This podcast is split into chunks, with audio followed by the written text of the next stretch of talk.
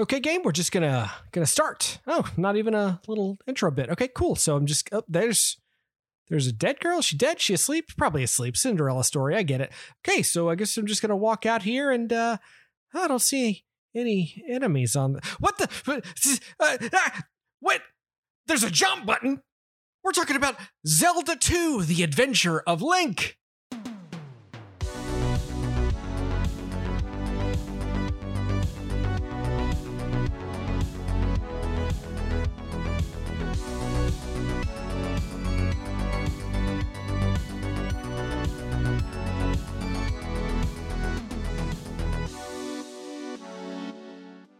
Hello, everybody, and welcome back to The More You Nerd as we continue our section this month on Odd Game Out as we dive into maybe the most interesting thing that I have experienced as a fan of this franchise Zelda 2 The Adventure of Link. Miles, how you doing, buddy?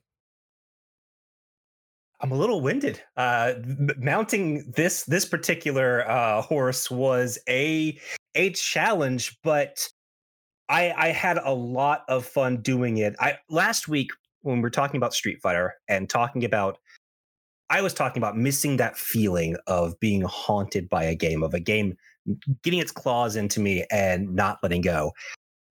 And I experienced that this week with Zelda 2. I'm I'm really excited to talk about this game, but before we do, I, I do want to wrap with you a little bit about the franchise itself because this is this is one of the most celebrated franchises of all time with at least three games that many consider to be the greatest games of all time. Uh, and the legend of zelda franchise is as no surprise based on anyone who has heard my favorite game of all time i say my favorite it's honestly the best game of all time it's just unequivocally that.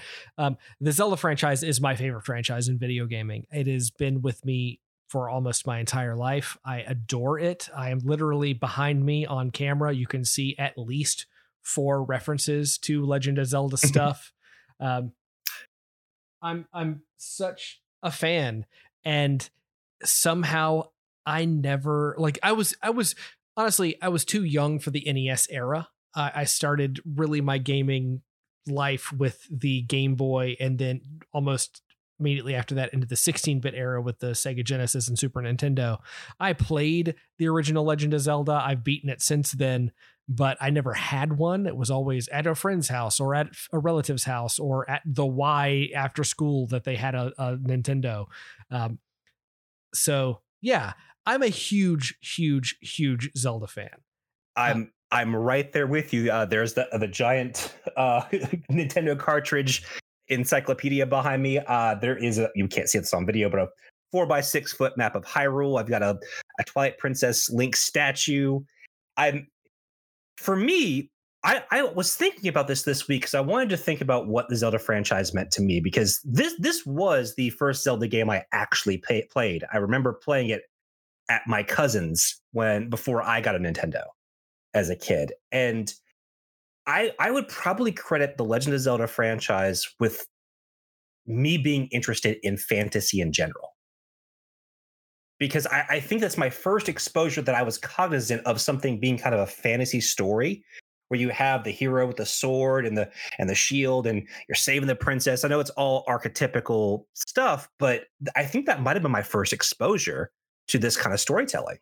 That's that's very interesting because I, I have a very similar take, although not with fantasy, but the the Zelda games when I played them were the first games that I had to like it wasn't just a run to one side of the screen like a Mario game was.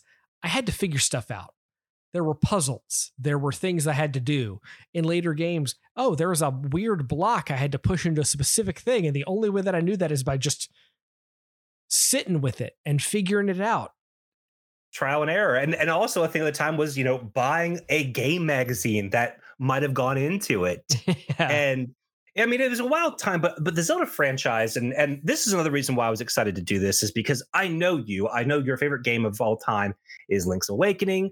I know Link to the Past, but Link's know, Awakening is up there. You just told me like two days ago that it was Link's Awakening. No, I said I said that A Link to the Past is the greatest game of all time and my favorite game of all time. but Link's Awakening is my game, which is a weird thing to say. I know, but there's a distinction. Yes, it is a very weird thing to say, Drew. but so I know that you're also. I mean, most most people who play games, and this is a weird generalization to make, but a, a huge swath of people who are into video games are typically somewhat tangentially interested in Zelda franchise at some point in their life. I, am sure there are people out there that do not en- enjoy the Zelda franchise. Sure, I have not met many, if any, personally. But but this but this is another thing that like again, I started in this the the Game Boy era and the 16-bit era uh, with the with those two games that were tied together creatively. I know a ton of people that started on the Nintendo 64 with Ocarina of Time, which is another fantastic, probably top three game of all time. Uh, the difference, though, is that if I look back at things and the way that Zelda games developed, I know a lot of people who started with Ocarina of Time and then went back and played the original, went back and played Link to the Past.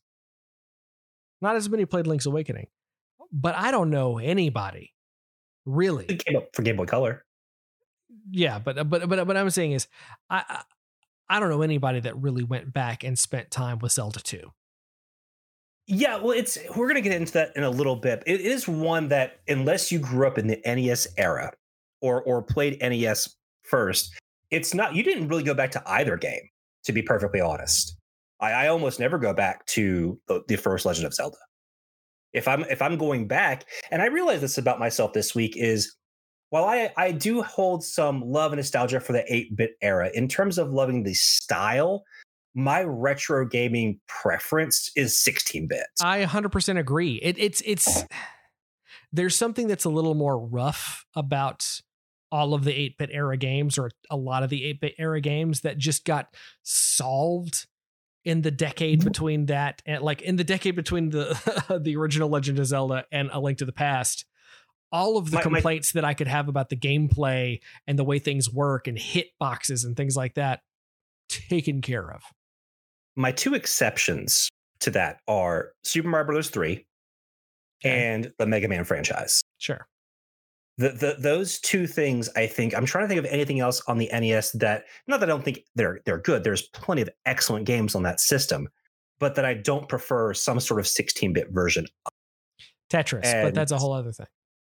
Well, yes, that is a whole other thing but it is something I wanted to wanted to to note because while I do like some art styles from the NES era and some retro themed things, the 16 bit is the sweet spot for me. And I think as an aesthetic art choice, it it makes for a more interesting palette to work with.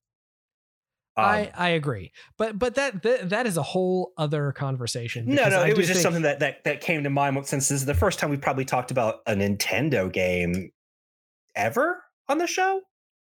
Like like an NES this, game, probably. Yeah, I probably. think this is the first time we've ever done one in, in our near 10 years.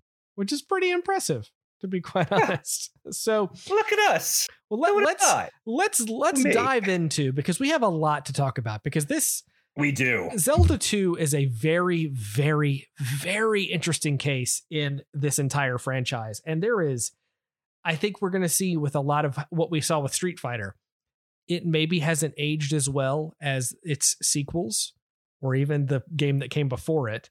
But there is so much of it that was in here that the Zelda franchise would not be the same without. So let's go we are definitely going to have a, an interesting conversation because I, yeah, because I, I, I have some very, very high opinions of this game. I think.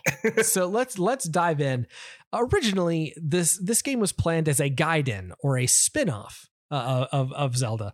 Zelda 2 The Adventure of Link, which is known as The Legend of Zelda 2 The Adventure of Link everywhere outside of America. Uh, it began when Shigeru Miyamoto, the creator of Zelda, the creator of Mario, sort of Nintendo's, you know, if you know about Nintendo games, you know who Shigeru Miyamoto is. Uh, he decided he wanted to make a side scrolling action game. This title would divide attacking and defense into high and low planes, aka ducking. and Miyamoto used this concept as a starting point for the development of the title. Uh, he was heavily involved with the game's development and said of the game, what we wanted to do with The Adventure of Link was really focus on the action. Where Zelda is a game where the player learns and grows, and that's how you complete the game. The Adventure of Link, like uh, speaking of the first game, The Adventure of Link, the second game, is all about the action. Obviously, the player can polish their action and become better at it, but we wanted to create this as a separate game. And you can really see the intention there to really streamline a lot of the experience because a lot of the puzzling is done for you. You you talk to villagers and say, "Hey, you need this to solve this." There's very little that you have to figure out. There's a, there's a handful of things, and we'll get to why that is one of the few things I think is poorly done in this game. But this is a very streamlined action game, which is really interesting considering the time it came out because, you know, we kind of laugh like, oh yeah, ducking, but this is the beginning of of the industry, you know? Yeah. And it's it's it's this this era is so fascinating to me. So uh Tadashi Sugiyama, who went on to direct Pilotwings and Super Mario Kart, he was selected as the game's director. And he stated the game really only had a development team of about 10 people and fondly recalls the game's development. He said, We were experimenting while producing the game, so we didn't have the first game systems in mind while developing it. As for being unique within the series, we we were searching for something new, uh, new ways to play so that you could call it a spin-off. But his his general idea was that they didn't really think so much about making a sequel in so much uh, uh, in the same way of like making the same game as Wait, they did with the the Nintendo version of Mario 2 and which ex- is experimentation is an important thing to talk about here because mm-hmm. this game is full of experiment experimental elements some that yeah. work really well some that don't work as well it's also notable to say this game came out less than a year after the original game. It's it's wild how fast this came out. But I mean, I know that I know game development was different than we talked about this last week, but it's yeah, it still blows my mind that this team of 10 people made frankly a really large game. Yeah, so and, so uh, the original well, the original game came out in Japan in February of 86, in America in August of 87. Zelda 2 came out January of 87 and December of 88 in the US. So mm-hmm. we're we're talking uh, both of these games had both already come out in Japan before either were released in America. Yes, and there's there's a reason for that. We'll get to in a second. Uh, but I wanted to talk a little bit about uh, Miyamoto himself because his ambition for the game was really hindered by the Famicom and NES's hardware at the time, more so the Famicom disk system than the NES. But he pressed ahead and instead of trying to adapt more smoothly, he just kind of went whole hog into it. He wanted larger, more detailed enemies. He wanted to alternate between this the overworld, which is similar to the original Legend of Zelda, and this new side-scrolling element to make the game feel larger and seamless. And the the ambition, especially compared to the first title, you can absolutely feel in this title. I mean, it is really impressive going into this game, just seeing how much bigger it feels to me than it, just kind of going to, uh, to the overworld. This game feels like like when you go into a castle or a town, you you really feel like Link's traveling somewhere. And we should probably say at this point, because I know we're going to get into this, the way this game works. If you have played a top-down Zelda game like the original, like Link to the Past, Link's Awakening, and any Minish Cap even. Link is on the screen and you walk around and you see enemies and you go up and you sw- sw- swing a sword at them or you shoot them with an arrow or you do whatever. This game has an overworld more like a Final Fantasy game or another JRPG. You are literally walking along and all of a sudden you see icons pop up of enemies and you can try to avoid them, but they will go after you and once they they touch you you're now in a side scrolling fight basically where you now drew is this the first game to do that to have the icons because typically in final fantasy you know it, the screen just goes and you're into a fight I cannot answer that question because I don't know enough about NES era JRPGs to tell you that. I mean, there wasn't a lot. The the second Final Fantasy hadn't come out by the time this game released. And I think Dragon Quest II had been released that same year. So I'm just not very familiar with the Dragon Quest series. I know that the Tales of series often had icons on the screen that came towards you in the same way that Zelda 2 does. But I was I was I wasn't sure if this uh, innovated that idea or not. I don't know. But but uh but when you're on that screen, you can jump you can attack high, you can duck and attack low. Uh, I, I wonder if there is some some Metroid ness to this, and we'll get a little bit into that as we talk about this game as we get further. But but that that is what I'm talking about when I say that this is a huge experiment, and that and that this is so different than not just the first Zelda game, but really the next 10 years of Zelda games after this. None of them really work in this same way, and it's very interesting to see. But alongside that, there's another side effect of the way that this game works. Zelda 2 has become famous, maybe infamous is more accurate, for its difficulty. It is a mm-hmm. tough game, and that was on purpose. Uh, at the time of its release, developers noted that there was a very limited number of action games on the market at the time, and they wanted to create something that would remain playable for as long as possible. So they purposefully designed a game so that it was not easy to conquer. And, and this, it would require more planning on the player's part than the adventure games of the time.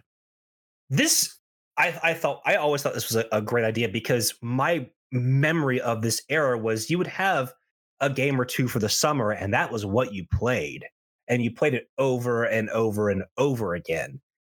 And I remember thinking this this is a game that as a kid I would beat my head against the wall trying to figure out. And and especially being being a kid, I I did not get very far. I think the best as a child I did was the first palace. and I mean it's it, even that like when you're when you're six, it's tough.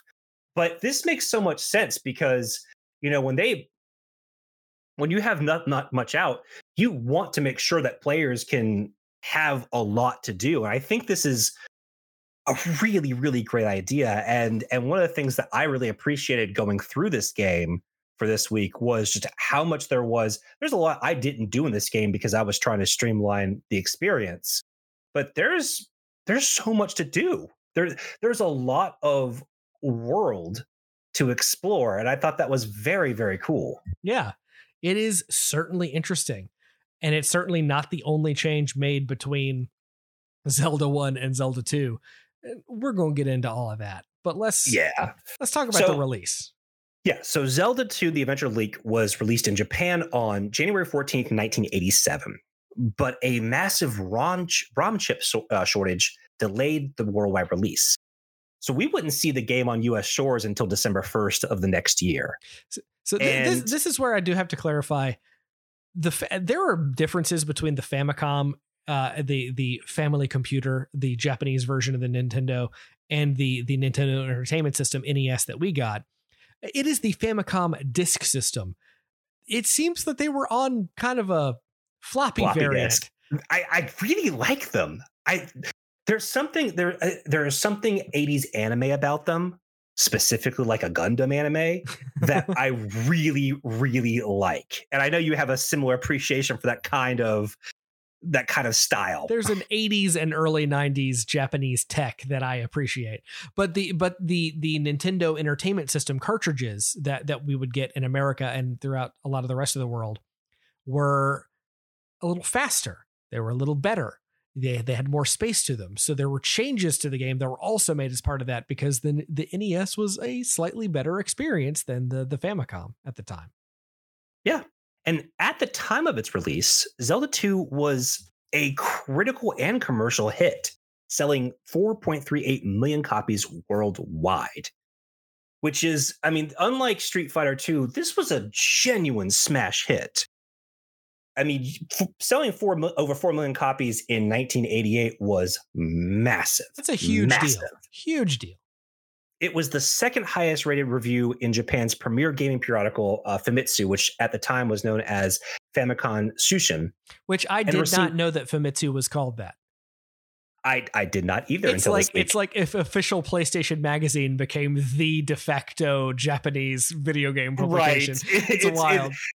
I mean, it makes sense now having seen it. Like, oh, okay, I see how they got the name. But yeah, I, I was I was kind of tickled to to discover that.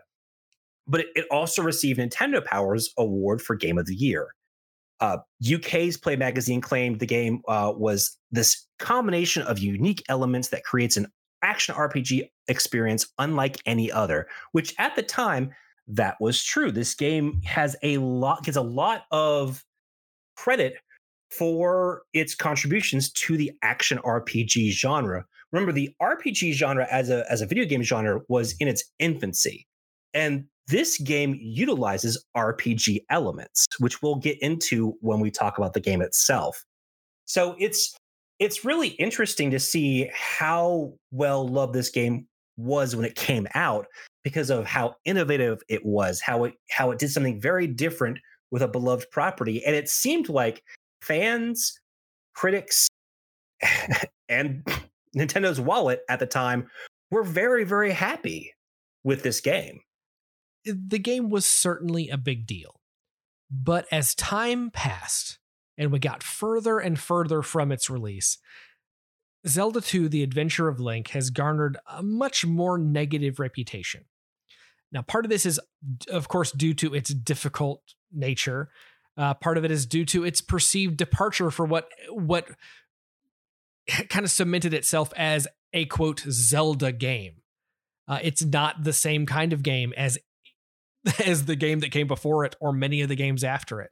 As we've merged or moved further into the 21st century, the once acclaimed title has found itself on worst sequel lists or franchise misstep lists more and more often. And and honestly, that's why we wanted to to play it for this. It's the one major Zelda game that I have not played or had not played really ever until this. So let's take a look at this major worldwide selling, highly rated, multi million dollar or multi million dollar franchise in this odd game out that is maybe the most forgotten mainstream Zelda game. Yeah, I mean, with the exception of the CDI Zelda games, which we don't count, and most people don't either, and a, and some of the some of the uh, the portable Zelda games, which portable games are always in kind of a weird a weird spot. But even even the portable Zelda games, while they definitely have their naysayers. When they were released, they were generally well received. Sure. I mean, Phantom Hourglass and Spirit Tracks maybe not end up on people's favorite lists, but there were people liking them when they came out. But Zelda 2 is is interesting. I, like I said, this is my first Zelda experience, and I remember not knowing what to do as a kid because I borrowed it. And one of the the most important things that I feel like a lot of negative Zelda 2 reactions stem from is the fact that every one of those players didn't do one very singularly important thing. They didn't read the manual. Myself included. So, I want to tell you what the experience of me starting this game on the Nintendo Switch NES online thing. You literally start the game, you fill in your name in a way that is very frustrating because they use start NES games use start and select way more than than most games than do most now. Yeah, games do now. Uh, and you literally start next to a staircase with a lady on a bed. You have no idea what's going on. You have no idea what you're supposed to do. And your choices I remember. and your choices are literally walk to the left or walk to the right. I remember being 6 years old, 7 years old and spending 30 minutes trying to jump on those stairs. Try, trying to figure out, oh, how do I how do I get up there? Because I remember thinking, oh, Zelda's right there. I got her. Like this game's easy. Now, I, I, I, I, did little. learn later on that if you let the game just idle at the main screen, it will give you a little blurb about what's going on. And a lot of games did that at the time. Yes. It's a, it's kind of arcadey that you would leave it like it like in arcades if you left the game going there'd be kind of a highlight reel or or whatever that happened. But uh so but a, a lost experience is one of the things that you would do typically on the ride home from getting your Nintendo game is that you would take the manual and read through it. And this sounds probably insane to a lot of modern gamers. But it was actually a very important thing because there was very very little you know oh press a to jump press b to attack. That none of that. The game expects you to have done your homework. My- this one in particular. So miles yes i'm going to ask you a question because i ended up because uh, there is a, a group that has gone to the trouble of digitizing a lot of old Nintendo and Super Nintendo manuals, which is very yeah. fantastic. It's With, very wonderful because this looking, manual is excellent. Without looking, how many pages is this manual? I think it's like at least 60 you overguessed, which I was I was thinking you were going to say, oh, like 25 pages. Now this is including the the memos page, which is always funny in the old uh con- in the NES and Super NES days. Uh, including that and like the warranties and FCC regulations. This is a 50 page manual. That was close. this game. 40 yeah, no, they, they, they 45 be... of which are important things that tell oh, you yeah. one the backstory of the game two every mechanic in the game. Three, all of the controls in the game. So much information is in this book, and it's just not in the game. And that was a thing of the time. But that also yes. makes it that also makes it more difficult, especially like if you don't know that that's going to be a thing. Imagine going back and not knowing that. Like I started this game without knowing that and just fumbled my way through. And granted, there are probably plenty of people who back in 1987, 88 fumbled their way through this game without reading the manual. I get that. But for the most part, I mean, people when you when I I remember getting the game for my, for myself and reading the manual because I think my cousin lost his because that was also something that a lot of people did was lose their manuals. I I remember being really struck by the fact that especially this one and uh, most most didn't do this much, but this game, the first 10 pages of actual content is the game's story with illustrations.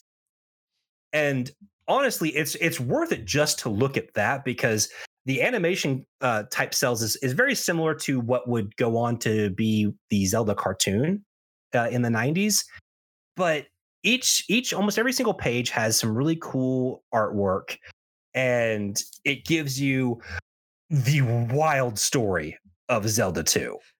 Which let's dip into.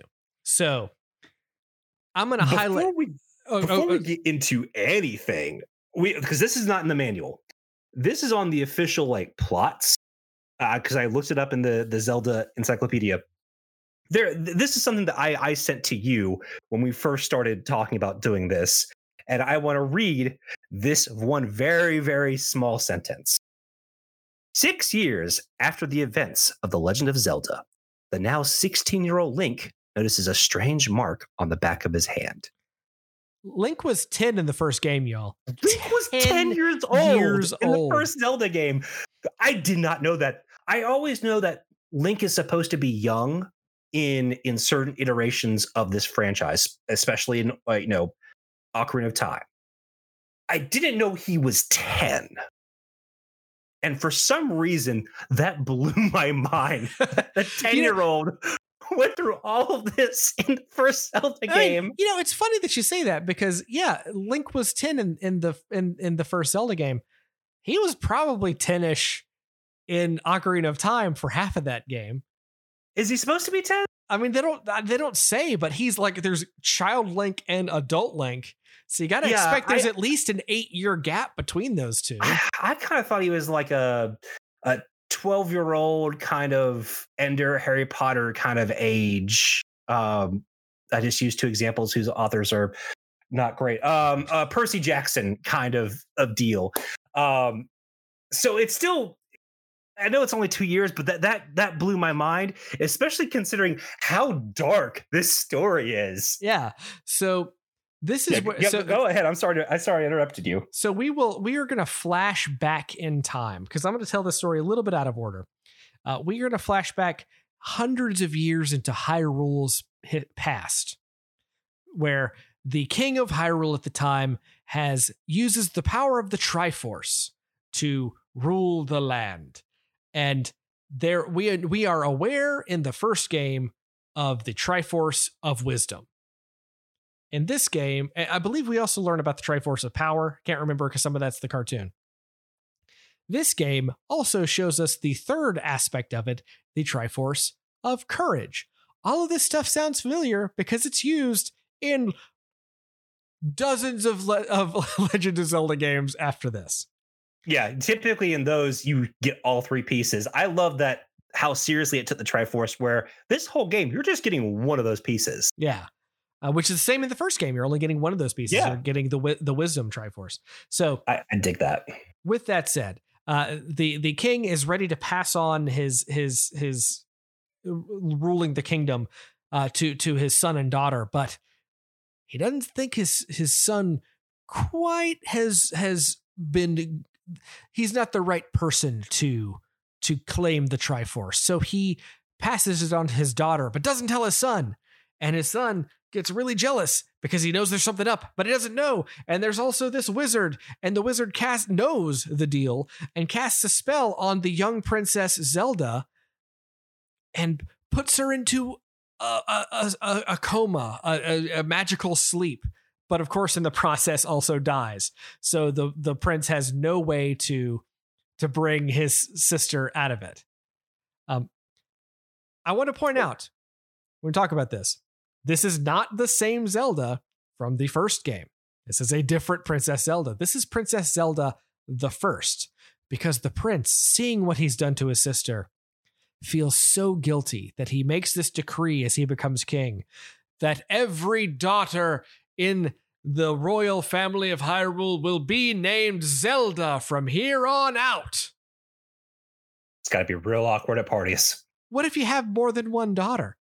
Like this is my daughter Zelda and her sisters Zelda and Zelda. Just a little a little weird is all I'm saying. Yeah, no, I I also I mean this, I think this is the first I ever heard of Zelda having a brother. Yeah, I mean, the, the, I mean, again, not who the, doesn't get a name. he doesn't get a name, does he? Uh, not not the uh, not the not the uh, again.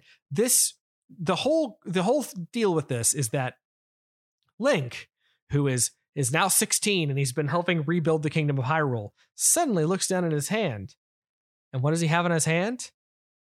A symbol of the Triforce.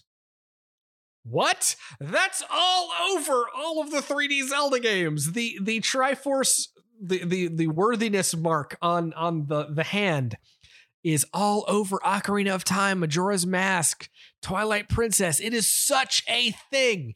And it came mm-hmm. from this game and I did not know that until playing this. Uh, actually, I did not know that until reading the manual for this game because none of that is said in the game at all. There you go. uh, and the gist of, of this game is that Ganon isn't back, but all of his acolytes are trying to resurrect him. And the only way they can do that is if they spill Link's blood on his ashes. That's some heavy metal stuff right there. Yeah, it is a heavy metal. I mean, this game is actually pretty heavy metal in, in a lot of aspects. Especially I'm considering there isn't some like power the, metal tribute. especially considering the final boss of the game. We'll get to it. So mm-hmm. Link has this has this mark, and he goes and talks to Impa. Yes, Impa is actually from the first and second Zelda game. She's never seen on screen. She's only there if you've read the manual, so you don't know that she even exists. Uh, and that, and he presses his hand to this sealed door and finds the comatose, magic sleeping Princess Zelda the First, as well as a scroll that tells him what to do to to to claim the Triforce of Courage and wake her from her slumber and save the kingdom. And she gives uh, Impa gives you a bunch of crystals that you're supposed to go and do stuff with uh, in these different palaces across the uh, across the kingdom uh, to to remove the seal off of this maze area and go and defeat the the guardian of the Triforce of Courage and claim it and save the day or become a king. There's implications that he's going to become the king as part of this. It's a little yeah. I, well, and this is one thing that the the timeline of Zelda uh, tries to set right, where it's like, oh, these are different iterations of Zelda and Link throughout time, which is fine. I don't. I've never. I've never cared.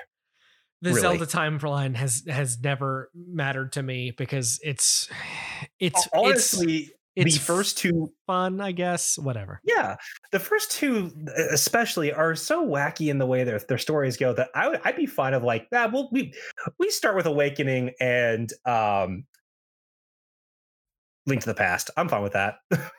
like in terms of the story, yeah. so these, these are wild, but I I was very very into how dark this this this concept was. I didn't expect it. And given how the design is in this game, it makes perfect sense. This is a very mature story. And I liked the fact that, you know, we mostly associate this franchise with being fairly family friendly, fairly geared towards kids. But that often is the mistaken intent by by especially by Westerners, but because it didn't seem like that was the intent of the creators. They were they were making a mature Zelda game. Yeah, you say that, but also it's not that mature. I mean, if you like for sp- for the time it is sprinkling blood on on on the, the ashes of, child. of Ganon is well, he's 16. Um is it like still a minor still a minor that sounds dark today i don't think that sounded as dark in 1987 probably sounded darker I don't remember, know. This is in the middle of Satanic Panic and all that stuff. Sure. Like, but also remember that Rambo got a cartoon show. Let's let's. This is a, it was different times. Different times. I understand that, but just because Rambo got a cartoon show that was very ill advised. I mean, it was. I mean, yes, you're right. It was different times, but it, compared to the rest of the series, there was a stark difference in tone, and I really dug that. In fact, when I, when I was playing this, because of the game's frankly, because of the, how brutal this game is, and this game is brutal. Like we talked about the difficulty, it is unforgiving. It is unforgiving. And there were parts of this game where I kept thinking, you know, I I see the groundwork for Dark Souls here. A little. I mean, it in how in how it how punishing it is when you look when you get a game over, you pop every time you die, you pop back to the the original castle. But when if you get a game over, or you start you start back where you were. Well, well, let's let's let's let's talk about the gameplay loop because I think that's that's important to discuss right now. Because we've talked about how it's not like other Zelda games where you walk around and you slash enemies with a sword. It takes you to this other space. But once you get into this side-scrolling space, you have a health bar, not hearts, not you know anything like the first game or any subsequent Zelda game it is a health bar. You also mm-hmm. have a magic bar. This is the first Zelda game with a magic bar. So let's say you have not read the manual, but you played the first Zelda game and you know how that game works. You you attack a slime and you have to duck down to hit it, and you figured that out, or you jumped on it and jumped on down with your sword. Oh, but you took a little damage. Oh, but this this thing it dropped a, a red a red jar on the ground. That must be to reclaim some health because it's red, right? Wrong. There hmm. are no health pickups in this game. The only way to restore your health in this game is to hope that you find a fairy, to learn a magic healing spell later in the game, or in one of the towns, which is a whole other thing that we need to talk about, hope because they're not in every town, as far as I could tell, that you find. They are. A, I could not find one in the second town. Uh, in, in, oh, it's there in Ruto Town, but uh, yeah. you, you go to there's them. only there's one town in the game that's not in because the town's deserted. Interesting. Well, maybe you have to talk to the right person in order for that to even take place. Which you do. There's a specific type of person you have to talk to. Ugh. This game is again the, the, the, and and and that person in town will heal you, but uh, mm-hmm but th- this is again another part of the game which at the time I'm sure was awesome and cool and made sense. But as someone playing it 30 years later just seems before you read the manual. Before I read the, but even after reading the manual, because reading the manual is one thing. Knowing that I can't heal and knowing that I need to be a little more defensive in things because I can't heal as easily, that's one thing. The other thing, though, is every time you go into this town, gameplay slows down. The talking to people in these towns, you walk up to them, you press B, and then you wait like four seconds before their text pops on the screen. And if you press B to kind of speed through, like as you know, someone playing video games now will do, it just closes the window. Mm-hmm. And, the, and some of these people only tell you what they're going to tell you one time. And if you don't pause to read it the one time they tell it to you, you done so, fam. No, you, you can, done so. You can hit him again. Well, I learned later on that the person that wouldn't tell me anything was the healing person. So I talked to them and then they said they told me they I, I, yes because you're supposed to follow them in their house. And she didn't go in her house so i didn't know what to do. And she so all she would say after that is i have nothing more to say. I have nothing more to say. I have nothing more to say. It's like come on. But on the flip um, side on the flip side of this coin you go into these towns and every town has a wise man and every town typically has a quest that you need to do. So the gameplay loop of other zelda games you go into a dungeon you run across things.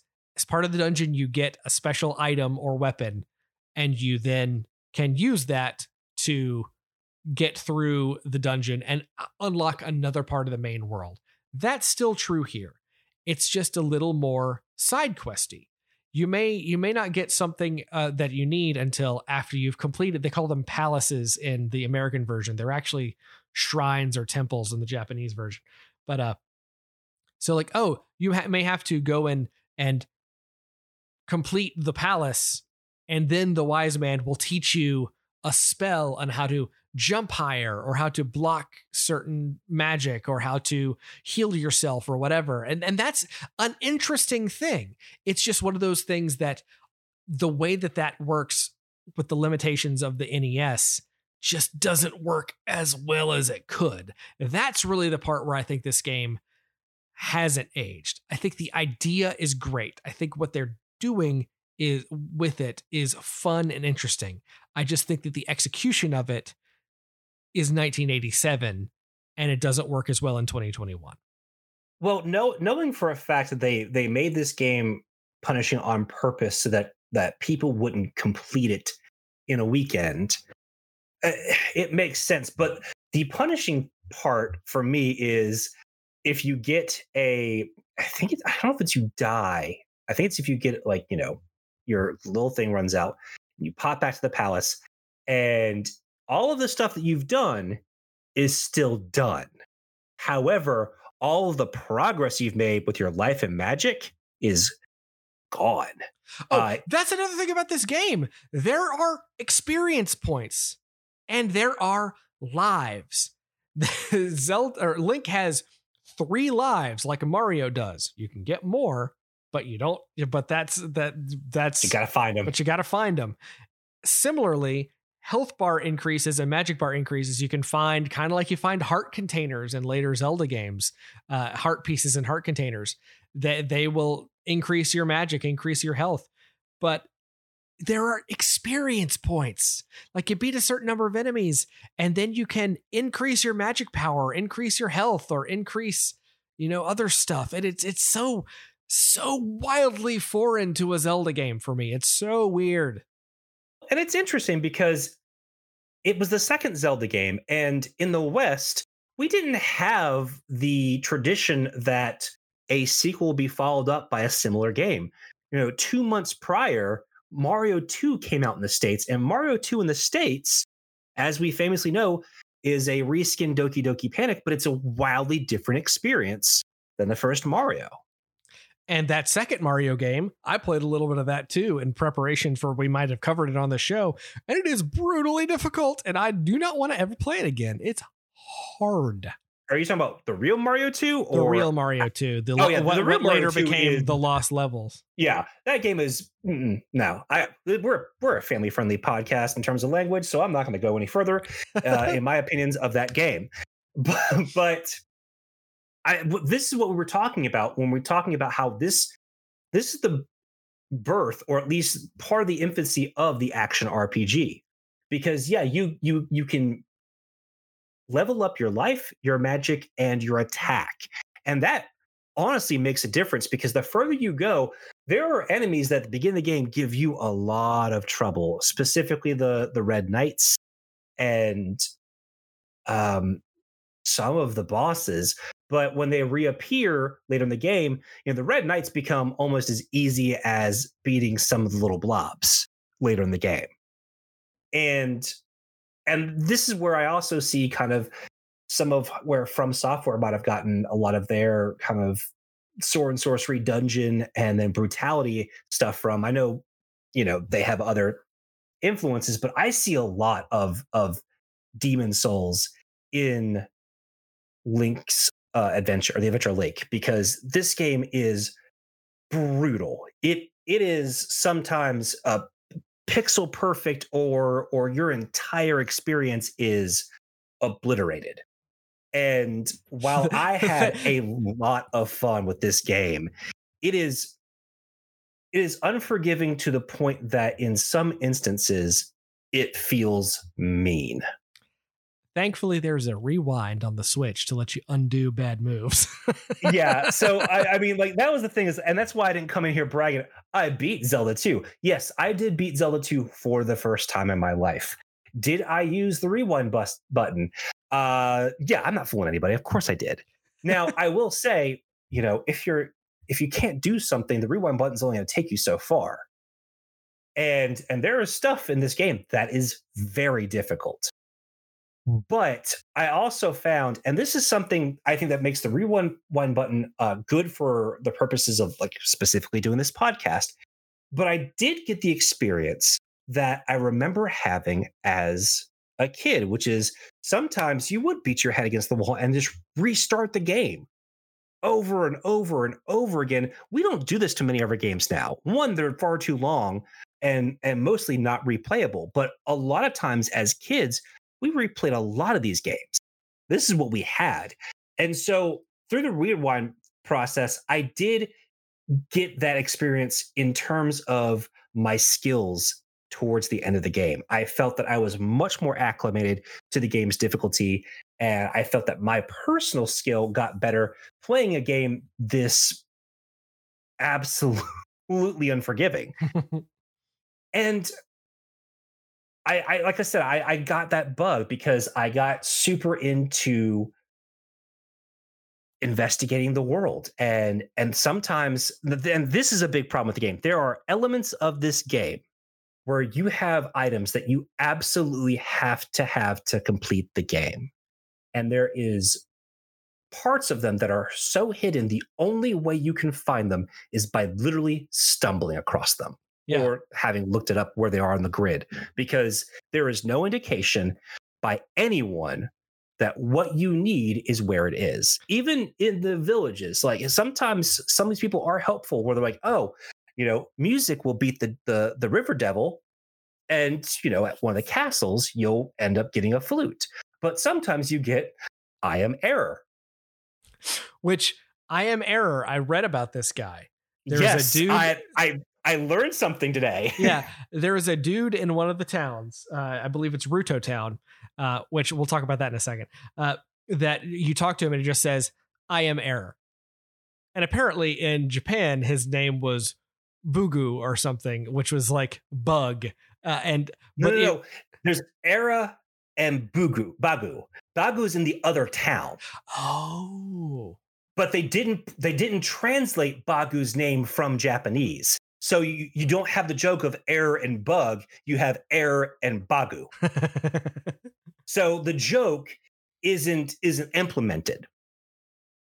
Which is which is a bummer because uh, th- that became such a meme later on, and it turns out it was just the localization just didn't pick up on it. Yeah, yeah but uh, uh, so i want to talk a little bit about this because again i talk about how there's stuff in this game like link the the triforce symbol on link's hand all of this I'm going to read some of the the towns in this game. Ruto Town, Rauru Town, Mido Town, Saria Town, if those names sound familiar, they are all characters from Ocarina of Time.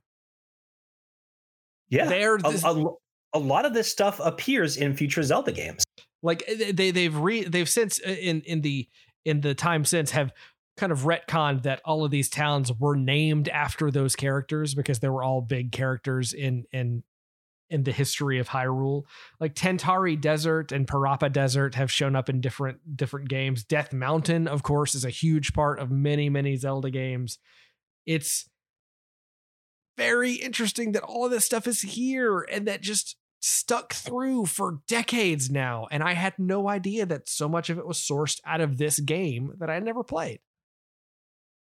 Now, I, have done a lot of defending for this game in how much it does inform your experience. If you have the map, if you have the manual and you go through the towns, for the most part, you can kind of navigate Link to where he needs to go. There's still a lot of investigation on the part of the player.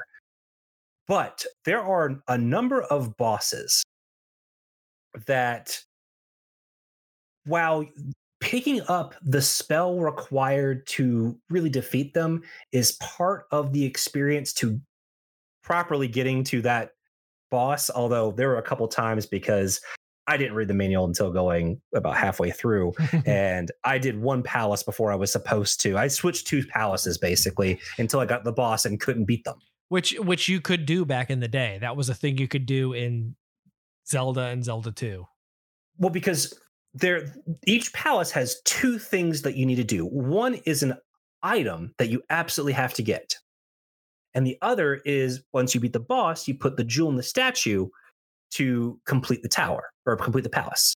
But each palace has some sort of item, whether whether it's the flute or the raft or the boots or the glove, the candle. All of these things. The can the candle is massively important, and it still blows my mind that you have to do. Well, luckily, it's like one small little thing that you don't really have to pay much attention to but it blows me, um, me away that there's a cave that you go through before getting the candle.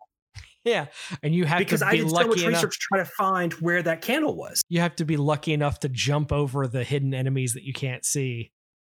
It's highly annoying. Yeah. Which is like I think only one of one or two of in, the, in that particular one, so it's it's not that bad. But yeah, th- there there is some stuff where the game does not necessarily inform you, but and again, I, th- I really think that was part of because they had an assumption about the player. I really think that's why that's it's why you have a health bar as opposed to hearts. Because what had health bars?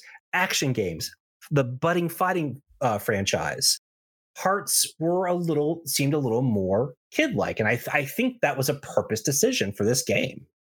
And the the dungeons are dark and brooding, and you've got uh, skeletons coming at you and weird eyeball monsters uh, later in the game. There's a there's a lot of stuff where it's like you're, you're basically playing the cover of a Meatloaf album.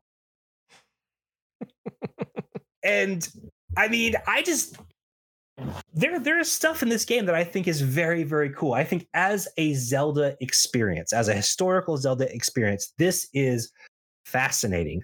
And I think the only way to play it is with the Switch because if you were trying to play this on the NES Classic, you are in for. I mean, hey, if you want to test your mettle, well, if you're NES you're, NES Classic has has the rewind function too. Oh, it does. Okay. Yeah. Well, SNES Classic does. I presume that NES Classic does. But it, I, I, I think that given yourself, I, I'll even say if you go to the to the Switch version, there is a special version of Zelda 2 that starts you on the game with maxed out attack, magic, and health, which that's so broken. and, and, and, gives you and gives you all the spells, which is nice. Which another thing about this game, Miles, do you know what happens when you beat this game and you try to access the uh, save file again? No. You start the game back over, very beginning of the game, except whatever magic, attack, power, and uh, and and and uh, health you have carries over. It's the closest thing that you have to a new game plus huh. of that era. I don't know if that's the first game that ever did that, but it would be one of the first, I'm sure. Or I guess until you and this is what I was thinking of. I'm I'm I'm imagining the experience of because this game has no save function. You have to beat this in one playthrough or keep your Nintendo on Yeah, I could, I was trying to save and I couldn't do it. No, there's no save function until you beat it. Which yeah. it, and it is it is a a a shorter experience than the original game, which the original Legend of Zelda is the first game with a built-in save function uh, on the Nintendo, which is which is it is it shorter than the first game? Well, because the first game has like 10, 10 or eight, eight, uh, eight dungeons, I think. But uh, this has, I think, six. But when you tap in with the difficulty, it might it might end up being the same amount of time spent because some of these cab uh, some of these castles or palaces are labyrinths. I got yeah. there's a lot of backtracking I had to do. These these are Metroid like levels. I could not figure out how to save the game. I would have presumed that the game had a save function because the first one. I don't think so. I could be wrong about that. So I, have gone on and on about my experience, Drew. How, how did you find Zelda 2 in just terms of of the actual gameplay? Because I I, I, know that you you were not super super fond of the game's difficulty, but it, your overall experience with the game itself. I feel like if I had gone back to play this game and it had not been a Zelda game, I would have felt differently about it. Because I do think this game, once you get into the side scrolling, the the actions it's quick. It, it it works. Like you you can see tells and you know that oh I need to duck and and like there's one there's one knight enemy in dungeons that has a shield that moves up and down, and you just kind of have to know where to attack mm-hmm. it. Or and then you learn that you can just jump and j- drop your sword on its head, and it's like, oh, that was easy. but but again, it doesn't feel like a Zelda game to me, and that is the thing that I think holds this game back for more people playing it. Unlike the original, like I can play the original Legend of Zelda, and it feels like a Zelda game obviously the best game of all time is Link to the Past, which is sort of the Zelda game that everything else after that has been largely based on, uh, with with a few exceptions. But this doesn't feel that way. It feels more like a Metroid game or a Mega Man game. It's side scrolling, it's jumping, it's it's enemy positioning, it's it's it's all of the stuff that that is not as important to a Zelda game at least not in the same ways. So I I don't know if I completely agree just because, you know, they were redefining what a Zelda game was. Now And then they redefined right. and then they redefined it again I, and that's how the Zelda games say, worked for for 20 years. Well, I, I was going to say they they they did go on to do like Link to the Past, which is much more like the first game. And but then you know, you have Ocarina of Time which I think it's its own thing as well. I, I, think I think the 3D Zelda games are definitely their own thing, and the 3D Zelda games because they can borrow more from Zelda 2 in ways that I don't know that I fully appreciated. The idea that you learn new sword techniques from from from things in Zelda 2, which is a thing that you can do. You find these these skeleton guys that teach you how to do moves. That was revisited in uh, was it Twilight Princess that started that, or did Wind Waker have some of that too? Wind Waker might have had some of that. I think Wind Waker has something because like Wind Waker is one of my favorites. I know, um, I know Twilight Princess and Skyward Sword. You have these these uh, uh, like ancient war ancient heroes you have to defeat and they'll tell you a sword technique like all of that stuff like go- blocking in specific ways or at specific times that is something that the 3d zelda games do very well because they they can. It's it's it's it's uh, an increase in technology. Uh, even something like Link's Awakening, like Link to the Past, you had a shield, and the shield would block if you just stood in the right spot. Link's Awakening had an actual shield that you could equip and block with, and you could block things if you held the shield up at the right time. That's the closest thing I can kind of say from a, a top-down Zelda game that to to what they're doing in in Zelda 2 it's again, it's interesting. The the the way that the sword works and the way that you have actual magic in this game is so weird because no, I think this is the only game where Link learns legit magic. I feel like Minish Cap might have some magic, or just different hats. Um, now that I think about it, there, uh, there's always an element of magic. Sure, but it's Zelda always games. like an item that Link uses. it's not that like he's learned casting spells. Yeah. there might be some sort of well he gets wep- different weapons in later games that you don't need spells they serve the purpose that spells would Yeah. And so I think there there is that. Um and I mean, yeah, in a in a franchise that has at least I would say at least 3 games that people consider the best of all time. It's interesting to see such an experimental thing even even in the impetus of this era because a lot of the 8-bit era was experimenting you know laying down formulas for what would become the platform what would become the rpg what would become the fighting game what would become the racing game. You know all this stuff was really you know began in this era. So I, I find zelda 2 so fascinating because it's so ambitious. And I love that it doesn't rest on the laurels of the first game. I think it's really fascinating that they try to do something completely new.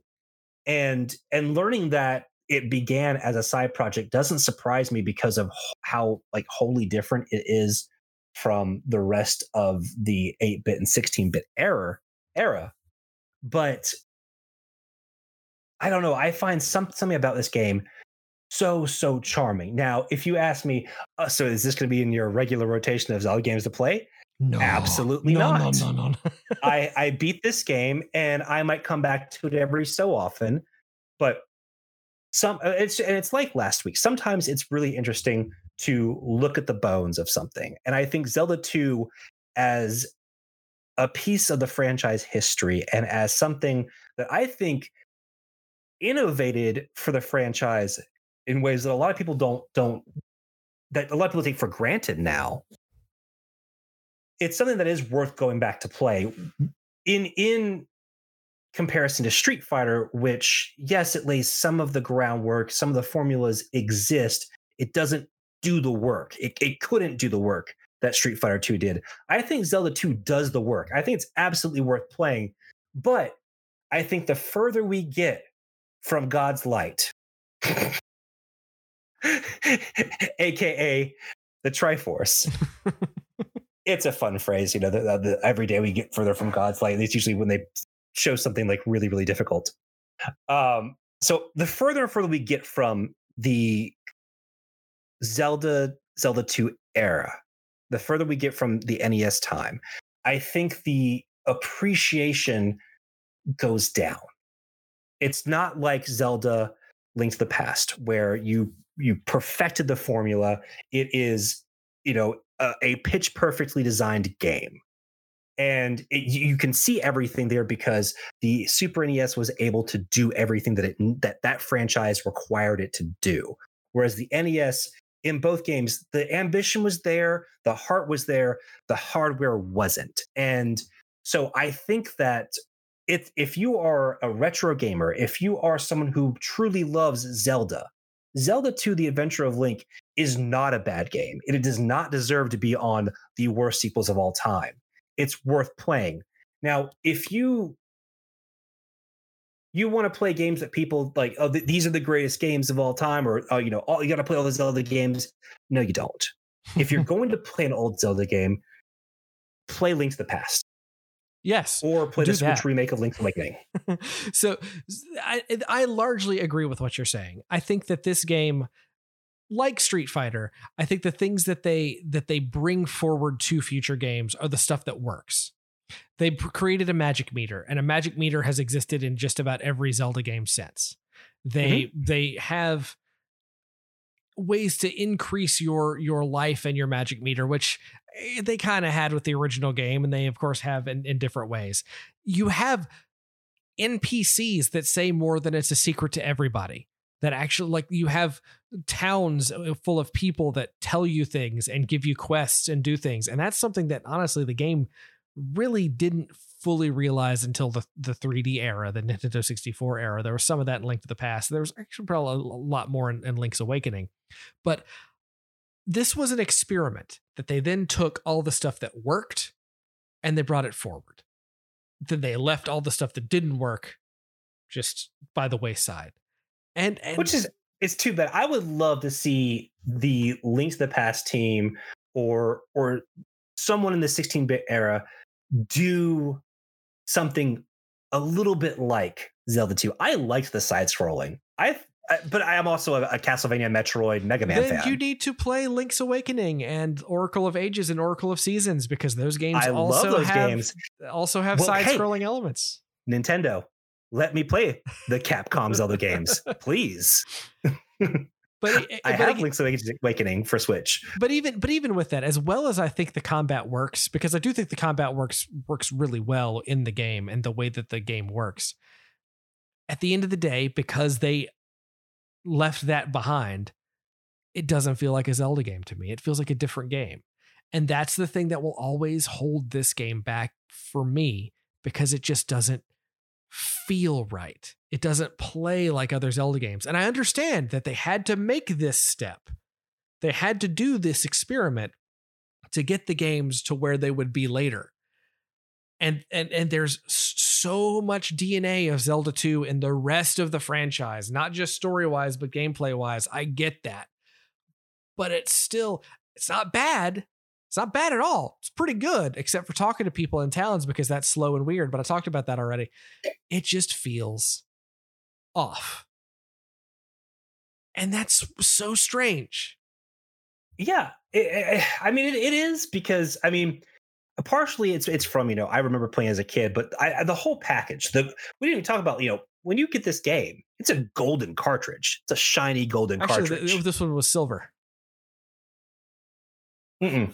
Now the first one was gold. The, orig- the original the original release was gold too, I think. Uh, they released a silver one later. Oh, I've only ever seen the silver one, so. Yeah, they they made a gold one. It's just, you know, you don't see it very often anymore. Anyway, we will we'll Google that later and find about it off air. I mean, I can. I, I have one, so that's fine. Uh, um, uh, I, but but again, I only ever saw the silver one. So Miles, I, I feel like we have said about everything we're going to say about this game. Final thoughts on Zelda 2: The Adventure of Link. I think Zelda 2: The Adventure of Link needs to be lauded for its ambition. I I love, I absolutely love the idea of taking the overworld from that's associated with Zelda games and mixing it with going into a place and having a different perspective. I think that is very, very cool. I think the game has a an interesting metal story. It's brutally difficult, which can be a huge turnoff. It's frustrating at times, but overall, I think it's a very cool fantasy adventure. And it does have a reputation for having one of the hardest bosses, which is Shadow Link at the end. And there's a very, very, very easy way to take care of him is you stay where you are, you duck down, and you just keep spamming your sword button, and he will never touch you, and he will die. I didn't I didn't get hit by I never rewound because I didn't get hit by him once. um, so that that that's a that's a that's a fun fun modern trick uh, that I guess they just didn't talk about back then because he has this large reputation. I think on the the besties, one of the guys from Polygon talked about like him growing up, and I remember his mom talking about calling Nintendo uh hotline, Nintendo Power Helpline or whatever yeah, to figure out how to beat Shadow Link, and yeah, all you got to do is duck in the corner and just start stabbing. But yeah, I, I, I thought this was was honestly a great game, but I also understand the further we get from the the NES era, why it gets the reputation it does because it does require you to kind of simulate the experience of playing a game in 1988 in ways that some people just may not want to do. It is a different experience. That is the biggest thing it is worth it to go through. It is worth it to read about, to go through the story, because you'll see so many things that have impacted games that you have loved since then. It's just, mm-hmm. it's just different. It is, and it feels different. And and that's all I can really say. It it it is one of those things where if you slapped a different name on this game, people I think would still talk about it but it got overshadowed by everything that came after it in a way that is not necessarily fair. Uh, but it's available. You can go out there and easily find a copy and play it, and it's worth it's worth a shot. It's right there. If you have a Nintendo Switch with a Nintendo Online, twenty five bucks a year, you're you're good. You're done. There it is. Rewind function at all. Go out there, tell us what you think about this game, because I think people should play it. It was I didn't beat it because I wasn't good enough at it. Because uh, I I uh, I keep kept forgetting about the rewind function. To be quite honest, that was a. it I I was um I was very very taken by the experience, and it was one that I I had a lot of fun with because I had never gone on that full adventure with Link, and it's one of the only games in the franchise I think outside of Skyward Sword that I never completed and hopefully that'll change when it comes to the Switch later this summer. Yeah, which maybe we'll talk about Zelda more then too. Uh, so as we move on from Zelda 2 to our next odd game out, Miles, what are we talking about next week? So next week's a little bit different in that it's not quite a main series game, but it was created as a placeholder for one. And that is going to be Sonic Spinball. Sonic Pinball? No, no. Spinball. Sonic, uh, Sonic Spinball, Spinball for the Sega Genesis. We're jumping into the 16-bit era out of the the 8-bit era uh, to t- talk about this odd little odd little game as part Sonic, part pinball, all attitude. Yeah, this is the first one that I think we are doing that is technically a a spinoff. But it was one that I, I remember being so prominent when it came out. And Sonic has had his fair share of spin-offs since then. But this one doesn't I feel like it has always gotten a little bit of a raw deal. And I I have very very fond memories of it. Now this is a game that you can get uh, pretty easily because almost every fran- every console on the market right now, as well as Steam, has some sort of Sega Genesis collection. Uh, it could be called Sonic's Ultimate Genesis Collection. It could be called just the Sega Genesis Collection. Uh, the Sega Classic is out there. It is very, very easy to get a hold of a copy of Sonic Spinball. And if you buy one of the Sega collections, you get like 40 other Genesis games, which is a great deal. If you like Genesis games. Well, yeah, but I mean, if you're if you're if you're wanting to go back and play a random 16-bit Sonic game, then the chances are that you're interested in playing the other ones. Yeah. Uh, so, uh, so Drew, do you have any uh, preconceived notions with this one? Did you play this as a kid? I owned this game. I loved this game as a so kid. Did, so, did, so, did, so did I. I. I'm I am honestly the one of the things that I remember most about it, despite the fact that I don't specifically remember any songs from it, is I remember loving the music in the game, and I am looking forward to to revisiting some of that and seeing if any of that kind of kicks back in as as I start listening.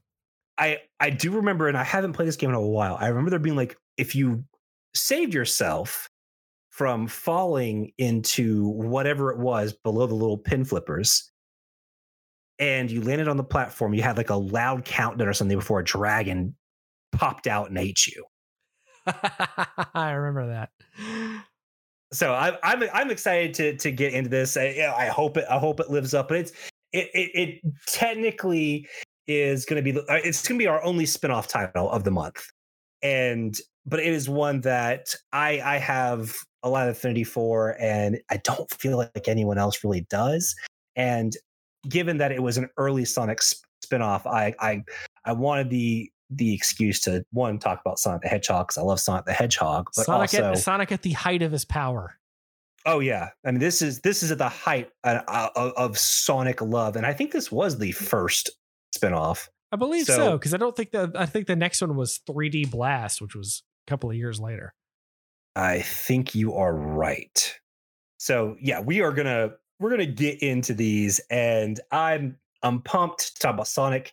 Drew, tell the people where they can find us. You can find us at themoreyounerd.com, where you can find, of course, this episode and all of our past nearly decades long of episodes. You can find us online at facebook.com slash nerd. Tweet to us at themoreyounerd. And of course, you can email us themoreyounerd at gmail.com. That's themoreyounerd at gmail.com. If you would like to buy some merch, we've got that on sale as well. Links are available at themoreyounerd.com and also at uh, remind me, Miles. I'm blanking. It's the more you nerd.threadless.com. There it is. I can we use a different one for this show than another show, and I'm getting the two confused.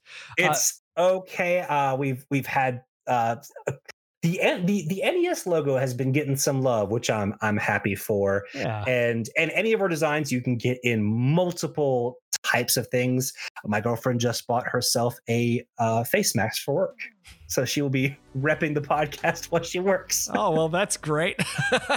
so with that said, we are going to end the show as we always do with a rousing nerd out. out. Da, da, da,